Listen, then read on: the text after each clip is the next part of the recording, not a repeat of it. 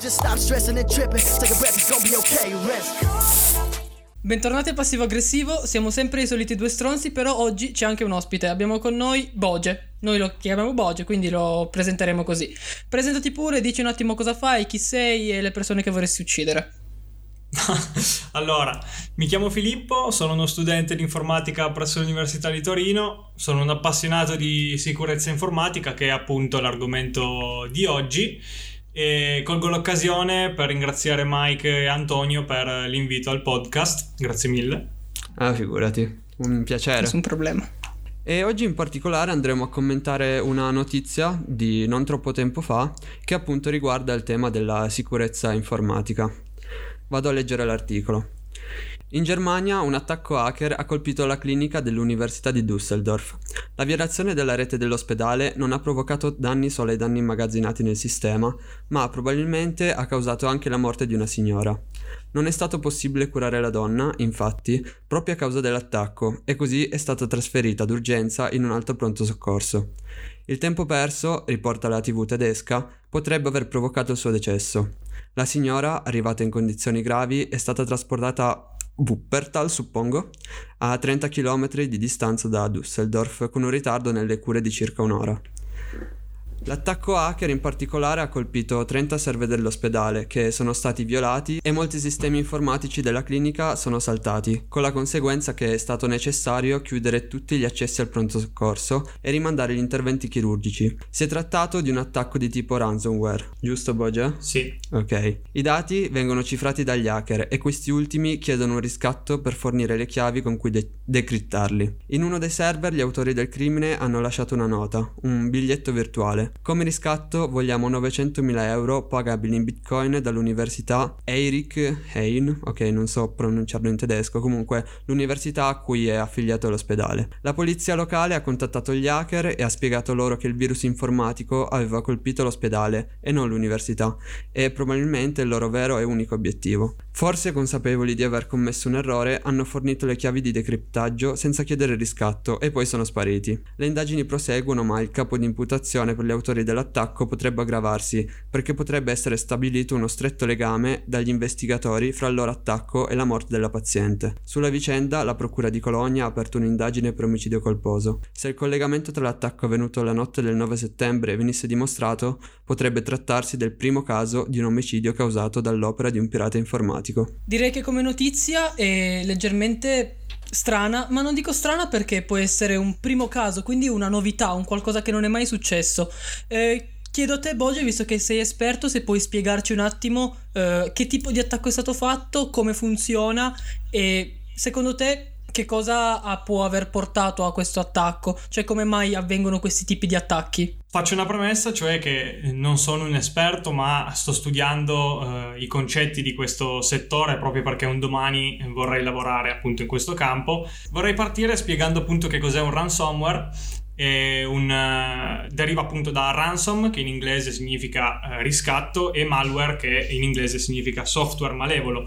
È appunto un programma che cifra i dati di un sistema infor- informatico e eh, chiede alle vittime un riscatto solitamente in criptovalute appunto in questo caso in bitcoin per eh, sbloccare questo sistema. Eh, un motivo per cui questo tipo di attacco può essere effettuato è principalmente eh, il motivo finanziario, eh, specialmente perché mh, molto spesso quando vengono effettuati questi tipi di attacco le vittime pagano il riscatto e non si fidano magari eh, di aspettare il termine perché appunto questi attacchi solitamente ti danno un countdown, quindi un tempo limite eh, per poter recuperare i, i dati. Eh, spesso e volentieri, come abbiamo visto in diversi casi in America, le vittime pagano ed è proprio per questo motivo che sono efficaci questi tipi di attacchi. In questo caso gli attaccanti eh, sembra abbiano eh, sfruttato una vulnerabilità su un dispositivo di rete dell'azienda Citrix che serve per eh, migliorare le prestazioni e eh, attraverso appunto questa vulnerabilità sono riusciti a appunto infettare una trentina di server. Questo evento fa eh, riflettere eh, in particolare a causa di un default informatico, quindi eh, con un sistema inutilizzabile, l'ospedale non era più in grado di eh, accogliere nuovi pazienti per il eh, pronto soccorso e questo appunto è un problema, nel senso una vita non è stata salvata perché non funzionava più il sistema digitale del, dell'ospedale. E quindi la domanda è, ha senso che in un ospedale se c'è un blocco mh, de- di tutti gli apparecchi digitali eh, ci siano questi problemi, cioè non ci sono delle scorciatoie, delle alternative più che scorciatoie per evitare che questo accada?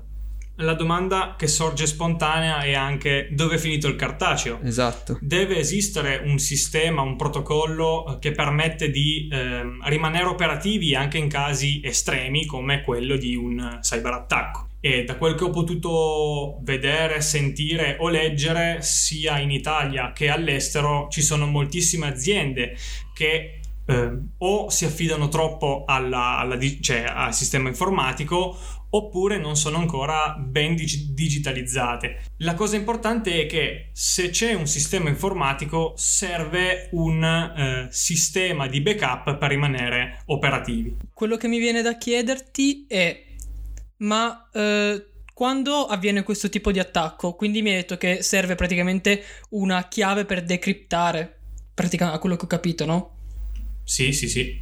Ok, e c'è un modo per trovarla oppure l'unico modo è appunto pagare il riscatto e farsela dare? Cioè c'è un modo per, tra virgolette, non so quale sia il termine specifico, però diciamo risolvere questo attacco comunque annullarlo, comunque penso sia comunque difendersi una volta che è arrivato l'attacco, oppure una volta che è stato fatto non è più possibile fare niente e bisogna per forza pagare o comunque stare alle condizioni del, dell'attaccante come l'hai, come l'hai chiamato? È possibile annullare l'attacco facendo appunto quella che si chiama ingegneria inversa, cioè eh, capire qual è il funzionamento del, del virus, di questo, di questo malware e quindi cercare di eh, decifrare i dati. Questa però è una cosa molto difficile. Eh, il caso più famoso è quello di WannaCrypt nel 2017 dove il ricercatore Marcus Hodg- Hodgkins, non mi ricordo più bene il nome, comunque era riuscito a eh, fare il reverse engineering di, di, questo virus che aveva colpito diverse aziende in giro per il mondo e quindi era riuscito a trovare una patch, diciamo per risolvere il, il problema. Quindi questa è la risposta alla sua. Quali sono, secondo te? Poi Mike, anche tu sei domande perché adesso a me vengono no, no, proprio ma... a, man- a, manetta. Vai tranquillo. Uh, quali sono secondo te i migliori metodi per difendersi? Cioè bisogna avere sempre ad esempio un team a disposizione comunque delle persone in caso di attacco? C'è un modo per difendersi uh, in modo diciamo precauzionale, quindi se, essere sicuri di non avere falle in quello che si può chiamare nel sistema, giusto? Sì, allora è molto, è molto difficile comunque potersi difendere da questi tipi di attacchi, specialmente se ci sono delle vulnerabilità non conosciute. Eh, se non sono conosciute appunto non possono essere risolte e se degli attaccanti malevoli, dei cybercriminali riescono a trovarle prima degli sviluppatori stessi, risulta molto difficile proteggersi da questi tipi di, attacco, di attacchi.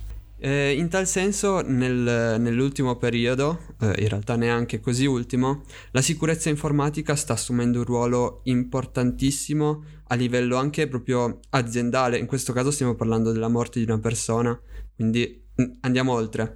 Però anche a livello aziendale stanti agli ultimi, per esempio, GDPR, le aziende sono obbligate a assumere ehm, delle persone specializzate in questo ambito eh, per far sì di proteggere i dati sensibili dei propri utenti. Questo è vero e come si gestisce questo, questo sistema? Questa è una bella domanda. Ok, in realtà le aziende non hanno bisogno di assumere qualcuno, poi questo non sono molto sicuro, però la, la cosa importante, la cosa che il GDPR ehm, dice è che bisogna ehm, esplicitare le misure di sicurezza, cioè eh, dire ai propri utenti come vanno eh, ad, a trattare questi dati e questo lo possiamo notare per esempio eh, nella, quando noi andiamo su un sito che ci dice vuoi accettare i cookie? eh, eccetera. E nel caso in cui eh, ci sia un attacco informatico, l'azienda è obbligata ad avvisare i propri clienti eh, di questo attacco, appunto, proprio per tutelare i propri utenti. Ok, solo una precisazione per chi non sapesse cosa sia il GDPR. È una sorta di legge proclamata dall'Unione Europea che serve appunto per eh, proteggere la, la privacy del, dei cittadini europei. Proprio su questa cosa mi è venuta in mente una piccola considerazione che si evolve in una domanda per tutti e due. Allora, la considerazione è siamo di fronte, e quindi anche diciamo la domanda, siamo di fronte ad una rivoluzione rispetto a quello che è il, non dico il trattamento dei dati, ma i dati stessi. Ovvero, mi spiego, facciamo un semplicissimo esempio. Come prima, ma ancora oggi, si mettono per esempio le guardie davanti ad uno stabilimento, a un qualcosa per proteggere, da quello che avete detto sembra che stiamo andando verso la direzione nella quale essenzialmente servono delle guardie, tra virgolette, informatiche però, quindi ogni azienda dovrà avere una propria, tra virgolette, guardia per difendere i dati che però sono essenzialmente digitali. Secondo voi è veramente una rivoluzione quella che sta avvenendo o è solamente un piccolo, un piccolo passaggio necessario in seguito a quello che è la rivoluzione tecnologica nel mondo comunque? Boh, tipo, secondo me eh, è in corso effettivamente una rivoluzione per il fatto che essendoci sempre più apparecchi, dispositivi elettronici che immagazzinano dati, proprio questi dati stanno diventando di un'importanza eh, estremamente alta, cioè mh, tutti gli interessi eh, di una persona piuttosto che i propri dati sensibili, che è ancora peggio, eh, vengono immagazzinati e possono essere venduti ad aziende, eh, a persone, appunto aziende di cui tu non sai magari l'esistenza che appunto trattano i tuoi dati e, e, quindi è necessario che appunto gli utenti vengano tutelati sotto questo punto di vista, che sappiano come vengano trattati i propri dati e soprattutto appunto ci devono essere delle, come le definite tu, guardie o comunque dei protocolli di sicurezza che li tutelano da questo punto di vista. Allora, da quello che avete detto mi viene un attimo una, una domanda così, per tutti e due, dal nulla.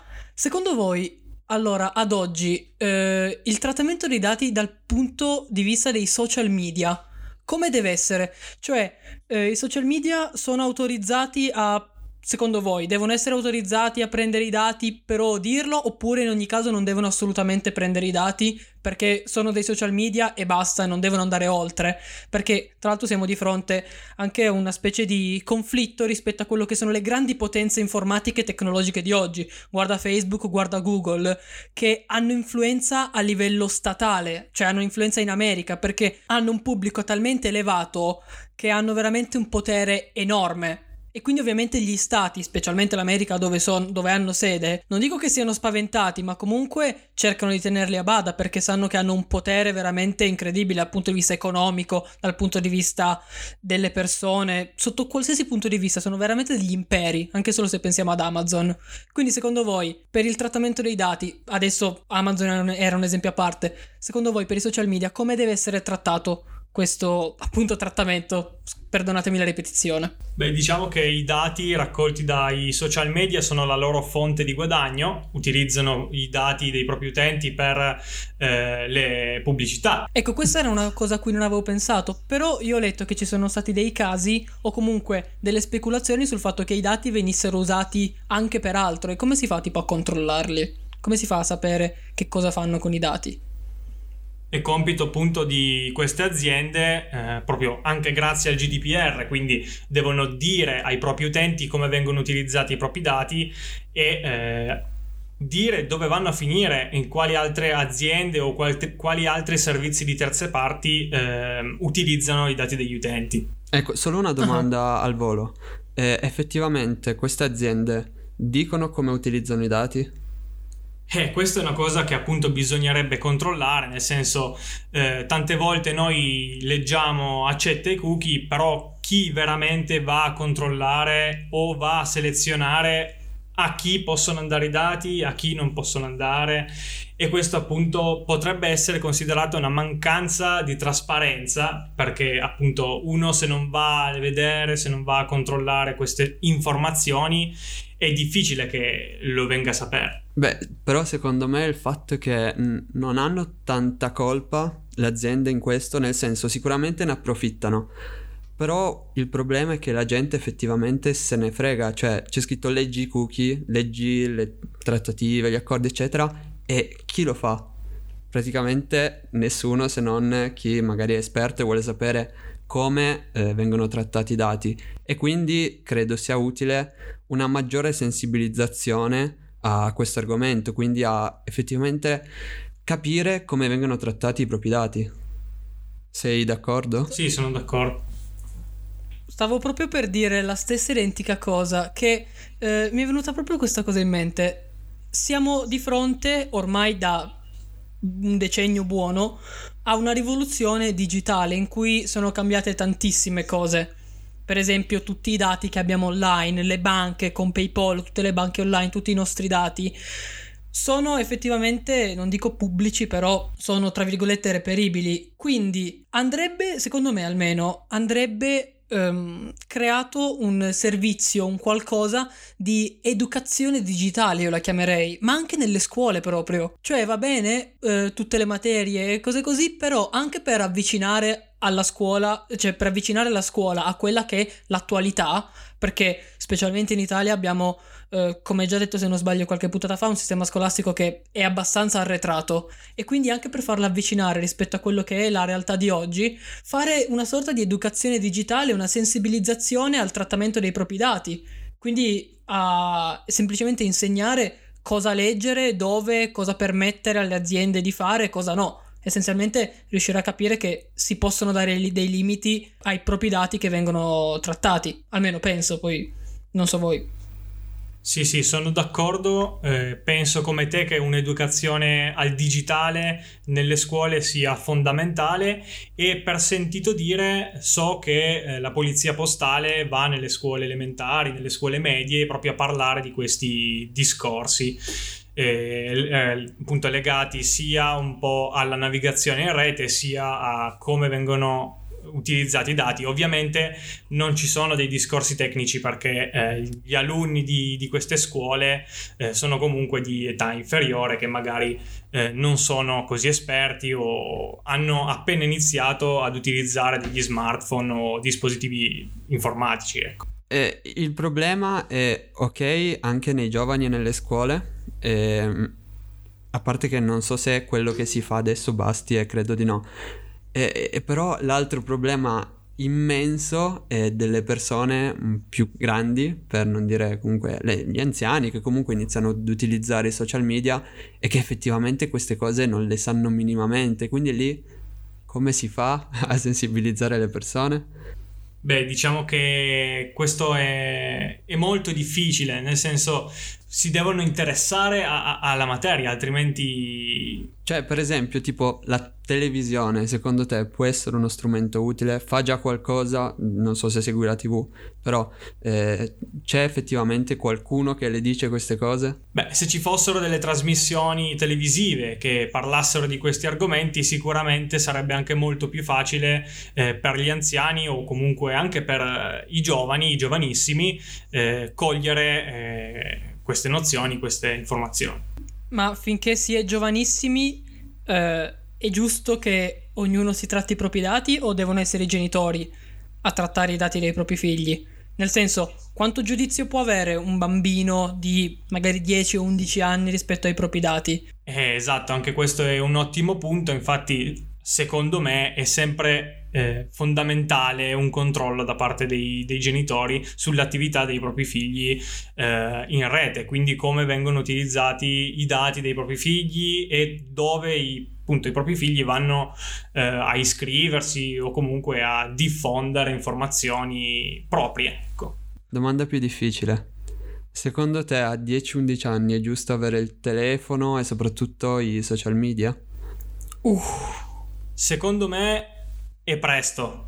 E, e, penso che anche proprio i social, eh, per esempio Facebook se non sbaglio la data minima, cioè l'età minima di 14 anni, Oh. Non lo so, però comunque la puoi evadere tranquillamente. Esatto, semplicemente falsificando la data di nascita, però comunque ehm, penso che ehm, per i giovanissimi, appunto 10-11 anni, eh, utilizzare uno smartphone, ma quindi eh, accedere a tutti i social media, qualsiasi cosa, penso sia troppo presto. Io per esperienza a 11 anni utilizzavo un telefono solo per chiamare, per mandare messaggi e è anche vero che eh, la tecnologia è avanzata, eh, però sono comunque consapevole che a 11 anni uno non è eh, pronto, diciamo, eh, sì, non è pronto per, eh, non è pronto per i social media.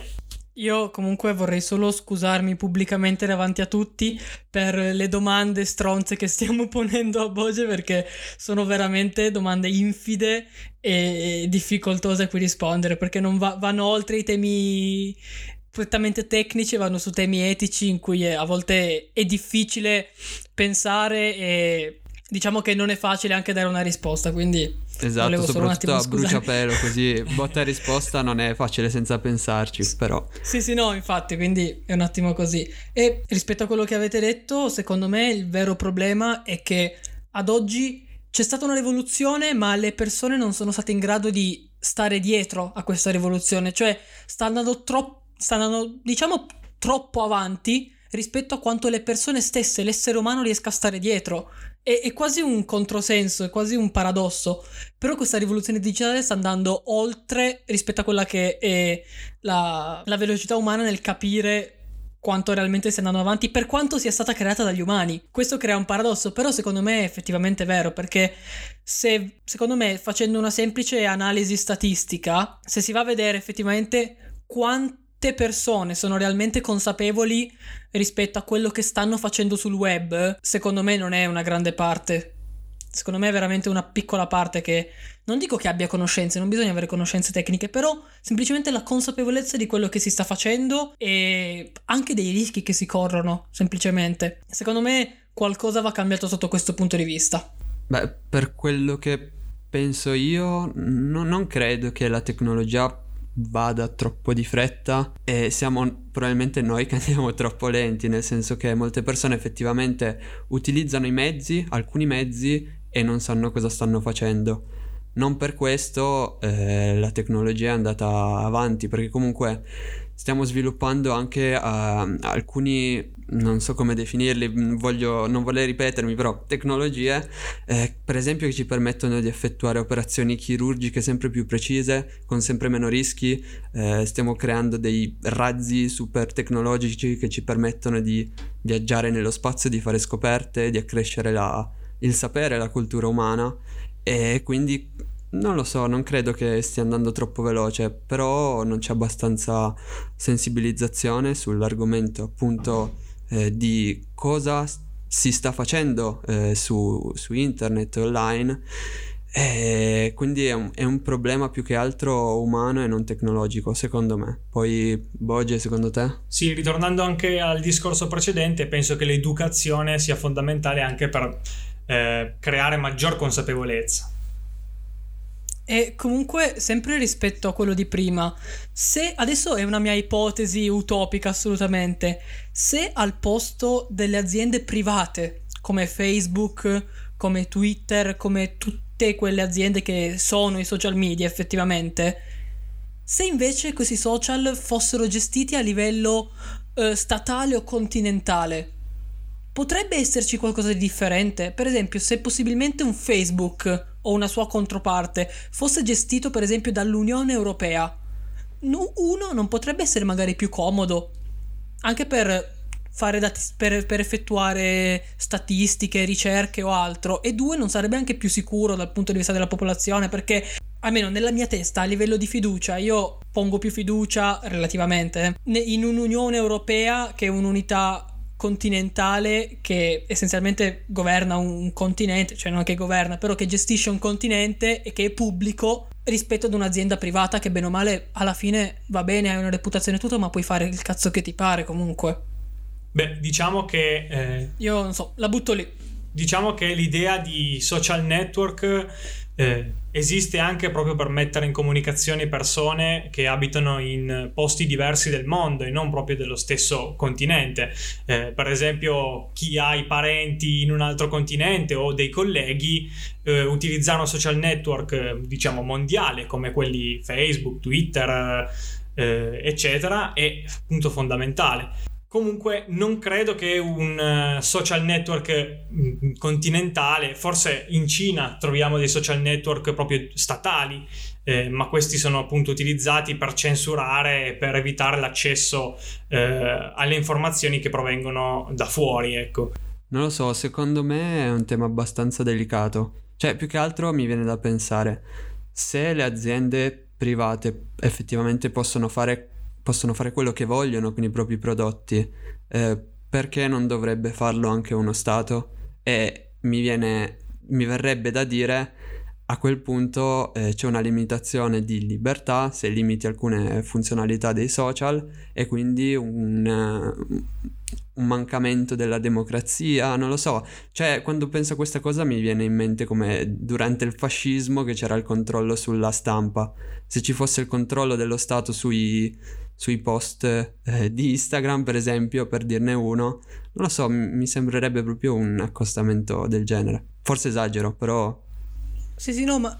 No, no, perché io non intendevo il controllo, diciamo semplicemente la, la gestione per quanto riguarda ad esempio la trasparenza e altre cose. Quindi ad esempio sempre comunque libero e tutto, semplicemente per la gestione dei dati, tra virgolette, io mi fiderei di più di un'Unione Europea che mi dice noi trattiamo i tuoi dati in questo modo rispetto a un Facebook che mi dice noi trattiamo i dati in questo modo. Perché secondo me, per la domanda che hai fatto, Mike, uno Stato, comunque l'Unione Europea o gli Stati Uniti d'America hanno, tra virgolette, una reputazione da mantenere. Comunque non puoi permetterti di fare certe cose quando sei uno Stato. Poi sappiamo benissimo che possono succedere. Però a livello di probabilità, secondo me, ce n'è molto meno che uno Stato ti rubi i dati rispetto a che un, un'azienda privata possa farlo. Poi ovvio, la mia era solo un'ipotesi così che mi è venuta lì, quindi ci sarebbe da ragionare abbastanza sopra, però è un'idea un attimo così che mi era venuta. Eh, no, eh, l'unica cosa è eh, sì, probabilmente ci sarebbe più trasparenza, non lo so in realtà.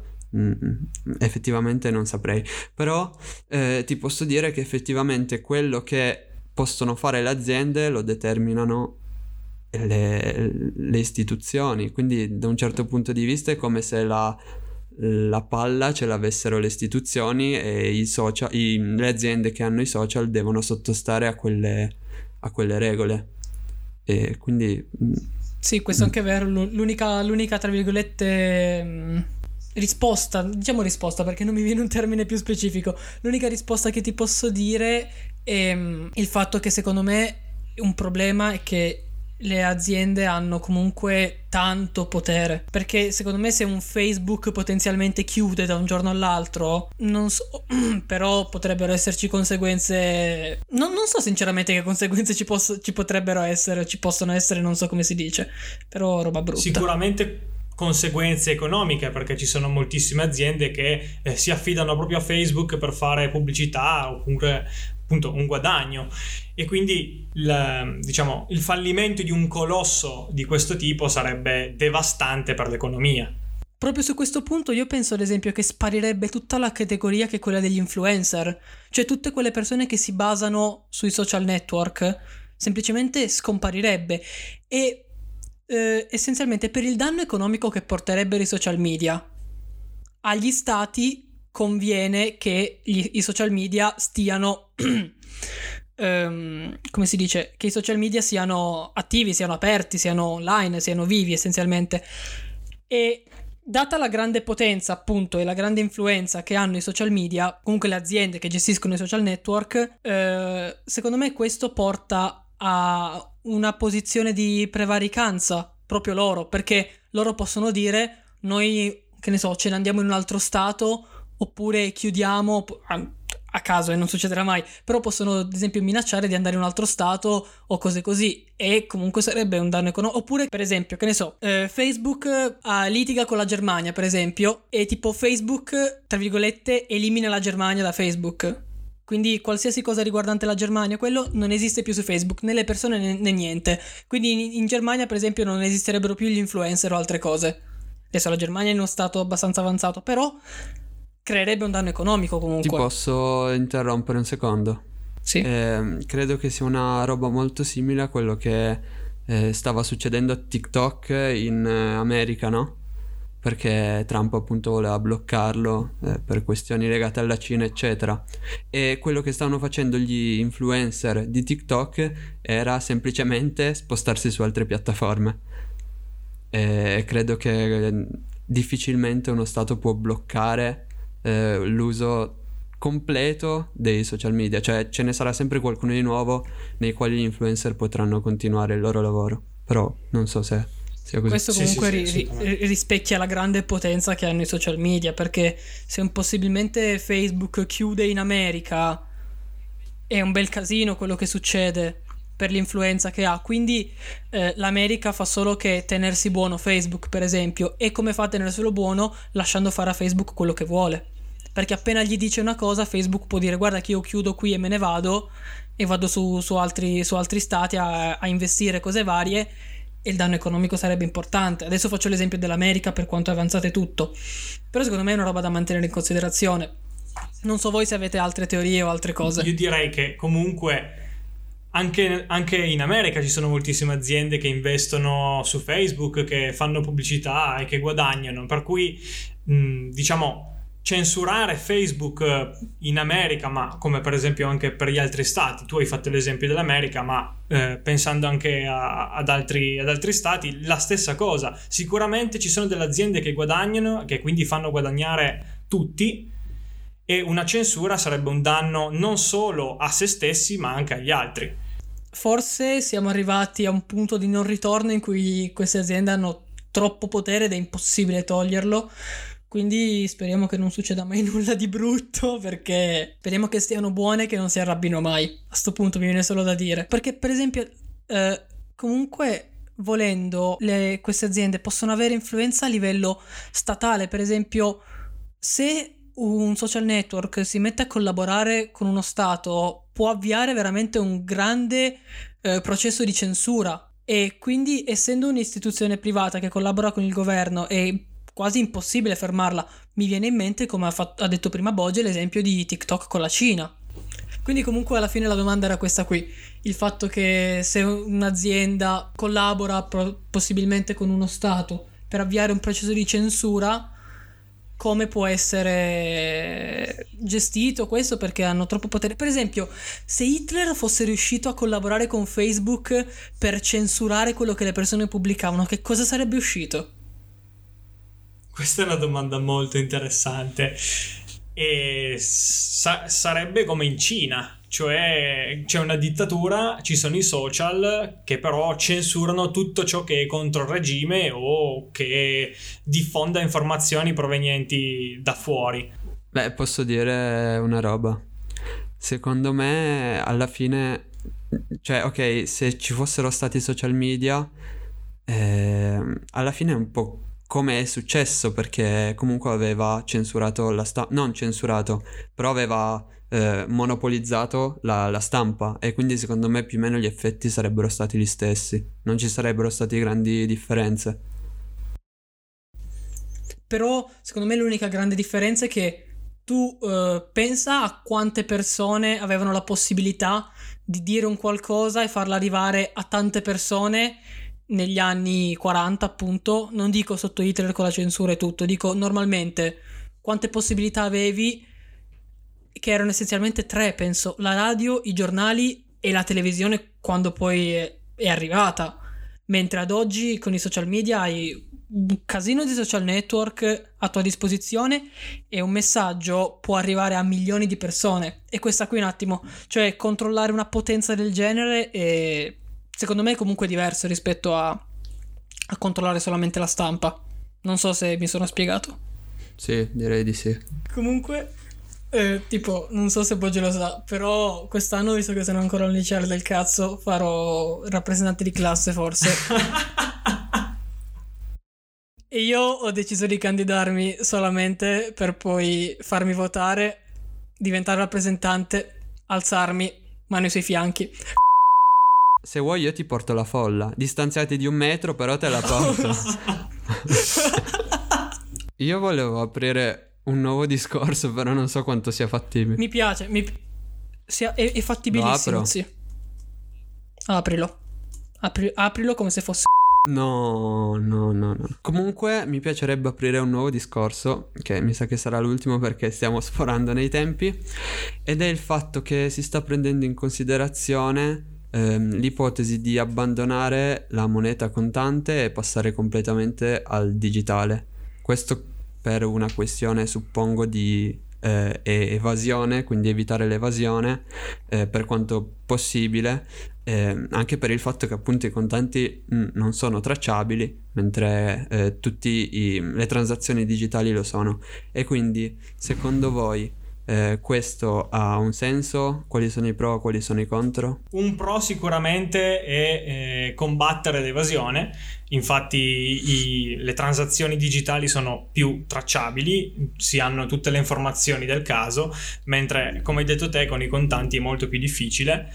Eh, se non sbaglio dal 2021 in Italia si potrà, non si potranno spendere più di 1000 euro in contanti eh, proprio per questo motivo. E invece per quanto riguarda le criptovalute? Sicuramente le criptovalute secondo me non rimpiazzeranno mai eh, la moneta che viene utilizzata per esempio l'euro, il dollaro eh, per il fatto che eh, by design queste criptovalute possono essere utilizzate per fini illegali perché sono meno tracciabili in alcuni casi anche se le transazioni sono pubbliche, però comunque bisogna conoscere certi dettagli per capire chi sta pagando cosa o, o chi sta pagando chi.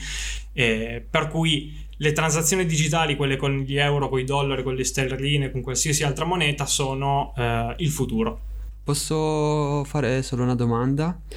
Ehm, sono meno tracciabili i contanti o le criptovalute? Perché effettivamente stavo pensando, quando tu hai 5 euro in mano, non sai chi li avesse prima e quindi effettivamente è, è impossibile tracciare da dove provengano. Con le criptovalute è più facile, è possibile tracciare a chi possedevano prima di me? Allora, non sono esperto eh, delle criptovalute, cioè so come funziona la blockchain, ma eh, non, non mi intendo appunto di Ethereum, Bitcoin, eccetera, eh, ma so che appunto le transazioni sono pubbliche, quindi eh, se ci fosse un attacco e quindi si sa eh, che c'è un wallet a cui possono arrivare dei soldi, eh, questi, cioè questo portafoglio può essere tracciato eh, per capire diversi reati finanziari. E boh, penso che con le banconote appunto come hai detto te sia più difficile. Però appunto anche con le criptovalute eh, se, si, se si vanno a utilizzare in certi modi eh, può essere appunto impossibile rintracciarle e quindi appunto essere utilizzati a fini illegali. Ok, chiaro. Anto, tu hai altre domande? Se non un'altra io prontissimo. Ti lascio allora la completa Mamma libertà. mia, grazie. Sono veramente grazie, curioso. Grazie, No, eh, in realtà è- si ricollega al discorso iniziale dell'attacco hacker, ma anche all'ultimo discorso fatto. Ehm, effettivamente con le transazioni digitali, quindi l'utilizzo non più di contanti, ma solo di metodi digitali per il pagamento, c'è un problema di sicurezza.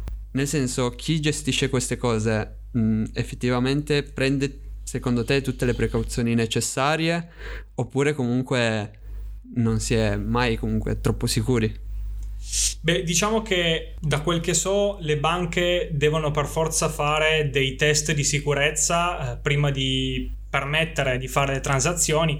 Questo appunto non l'ho vissuto io con- come esperienza, ma l'ho sentito dire da esperti nel settore appunto della sicurezza e eh, immagino che prima che un sistema di transazioni venga pubblicato sia questo sicuro, ecco. Quindi eh, in sostanza eh, coloro che gestiscono questi mezzi di pagamento comunque eh, prendono le dovute precauzioni, poi ovvio il, il rischio 0% non esiste, però comunque No, non esiste. Per esempio, le transazioni di per sé sono sicure, ma il, il problema può essere prima, cioè se eh, un, un cliente di una banca viene, eh, diciamo infettato con un virus oppure diventa vittima di una mail di phishing, questo proprio l'utente può dare agli attaccanti le informazioni necessarie per fare delle transazioni bancarie.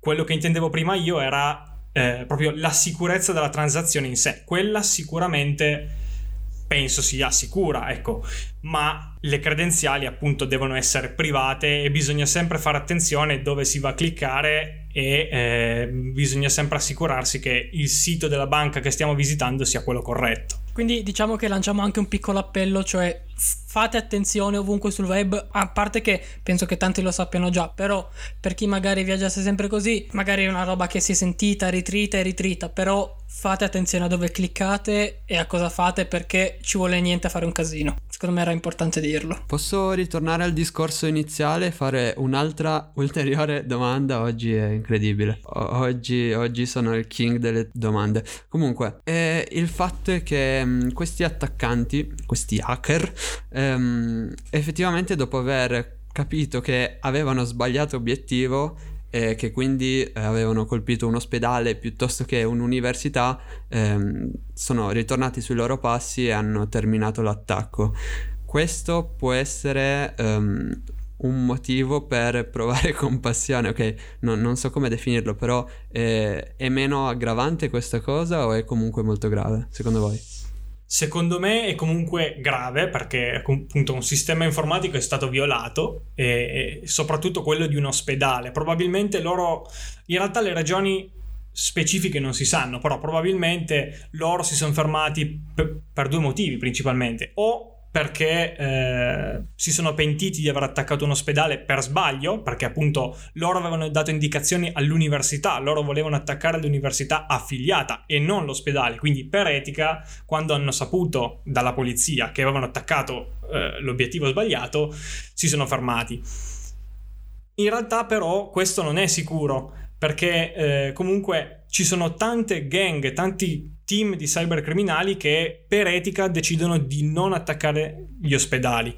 Spesso però, spesso e volentieri, questo non succede, continuano ad attaccare e eh, potrebbe essere l'altro motivo appunto che si sono fermati perché una donna è morta. Ma tipo come fai a sbagliarti su dove attaccare?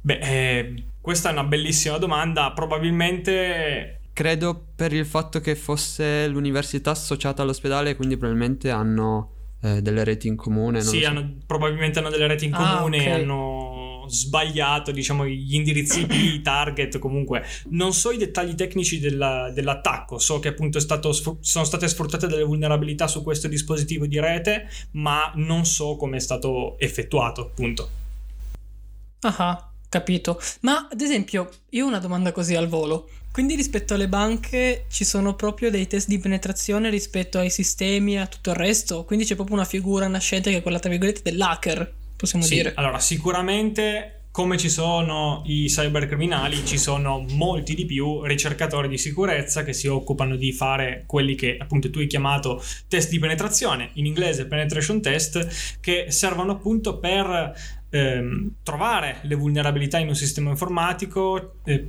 e poi appunto c'è un report che va a spiegare come andare a fissare, come andare a risolvere tutti questi problemi di sicurezza.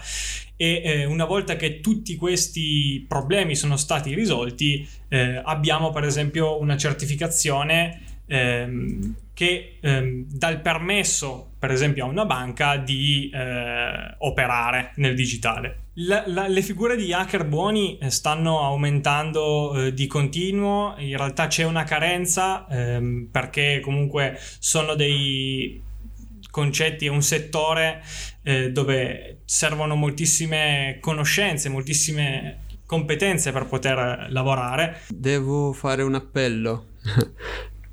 Per chi volesse avvicinarsi a questo mondo, volesse intraprendere una carriera, comunque iniziare ad avere delle competenze in quello che è l'ambito dell'hacking etico, suppongo si definisca così, eh, tu cosa consiglieresti? Beh, innanzitutto sono fondamentali delle skill di programmazione, queste perché eh, servono per capire le vulnerabilità che ci sono nel software, ma anche per poter creare dei programmi che vadano a attaccare queste vulnerabilità per, che, che, sono appunto la dimostrazione che il problema esiste. E poi sono anche fondamentali delle skills di reti, quindi sapere lo stack, gli standard, diciamo lo stack ISO OSI, TCP/IP, eh, i protocolli di rete, sapere come funzionano.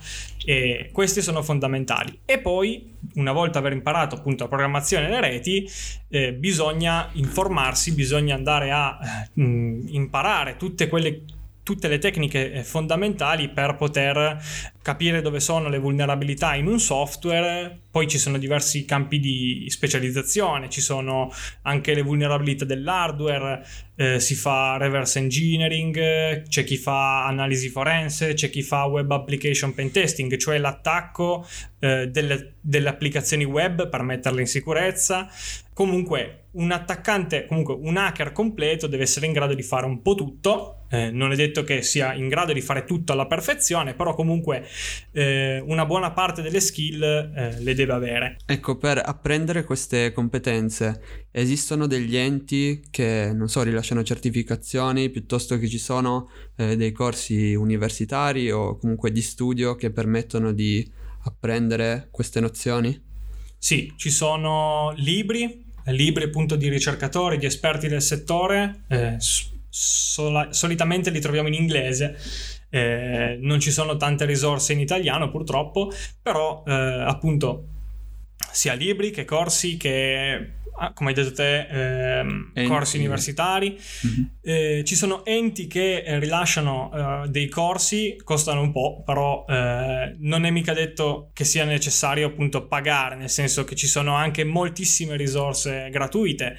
Eh, per esempio, per quanto riguarda la web application pen testing, possono essere utilizzate le risorse di Port Swigger che, un, che, con il loro prodotto Burp Suite sono appunto il de facto standard eh, rilasciano appunto il training un training gratuito completo però questo non basta, serve comunque sempre aggiornarsi, leggere le ultime notizie relative alla sicurezza informatica, che è appunto quello che tutti gli aspiranti, tutti coloro che vogliono studiare sicurezza informatica devono fare.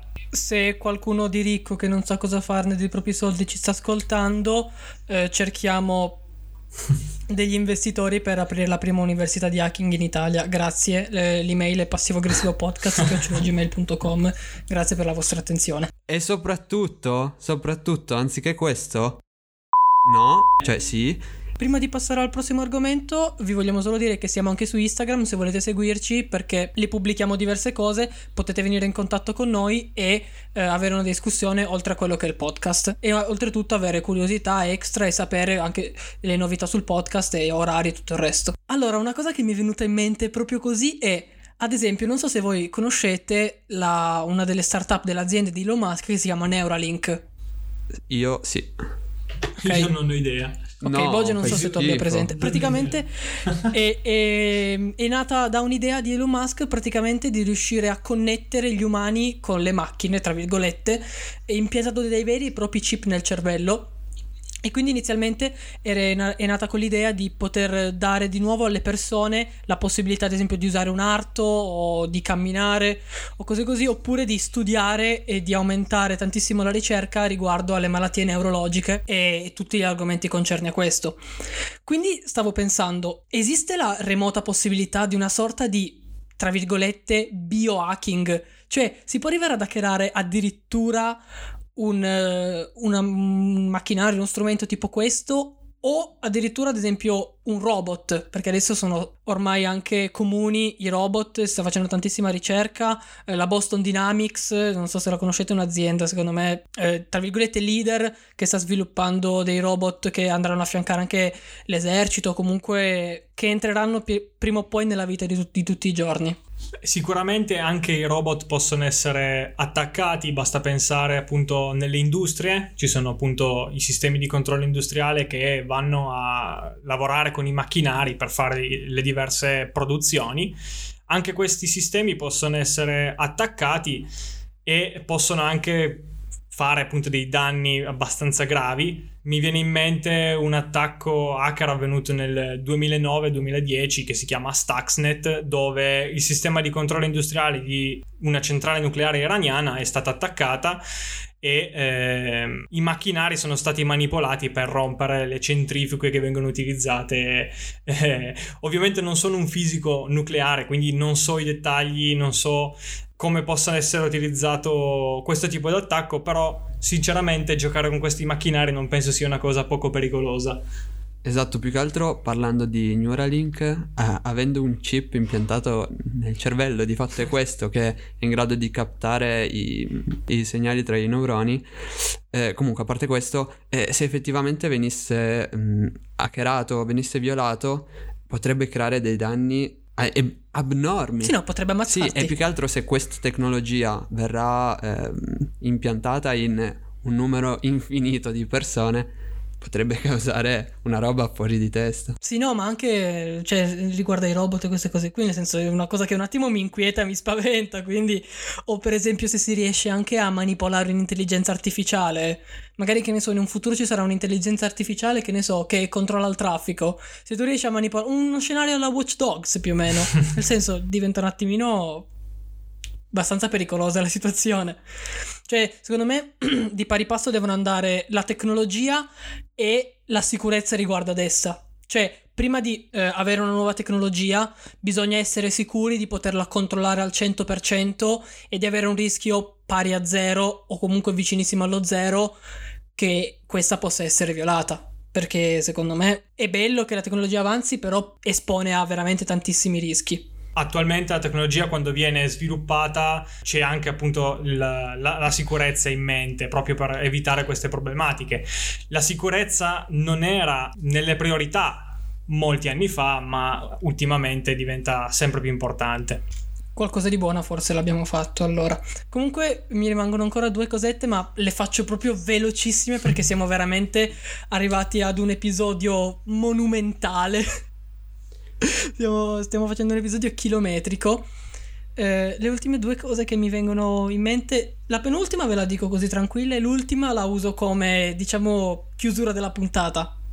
Così. La prima è, è una domanda e praticamente secondo voi rispetto al discorso che ha fatto prima Mike riguardo alla valuta digitale, questo potrebbe portare a un miglioramento riguardo a quello che è il fenomeno dell'inflazione? Perché essenzialmente non si dovrebbero più stampare monete. E come si dovrebbe gestire?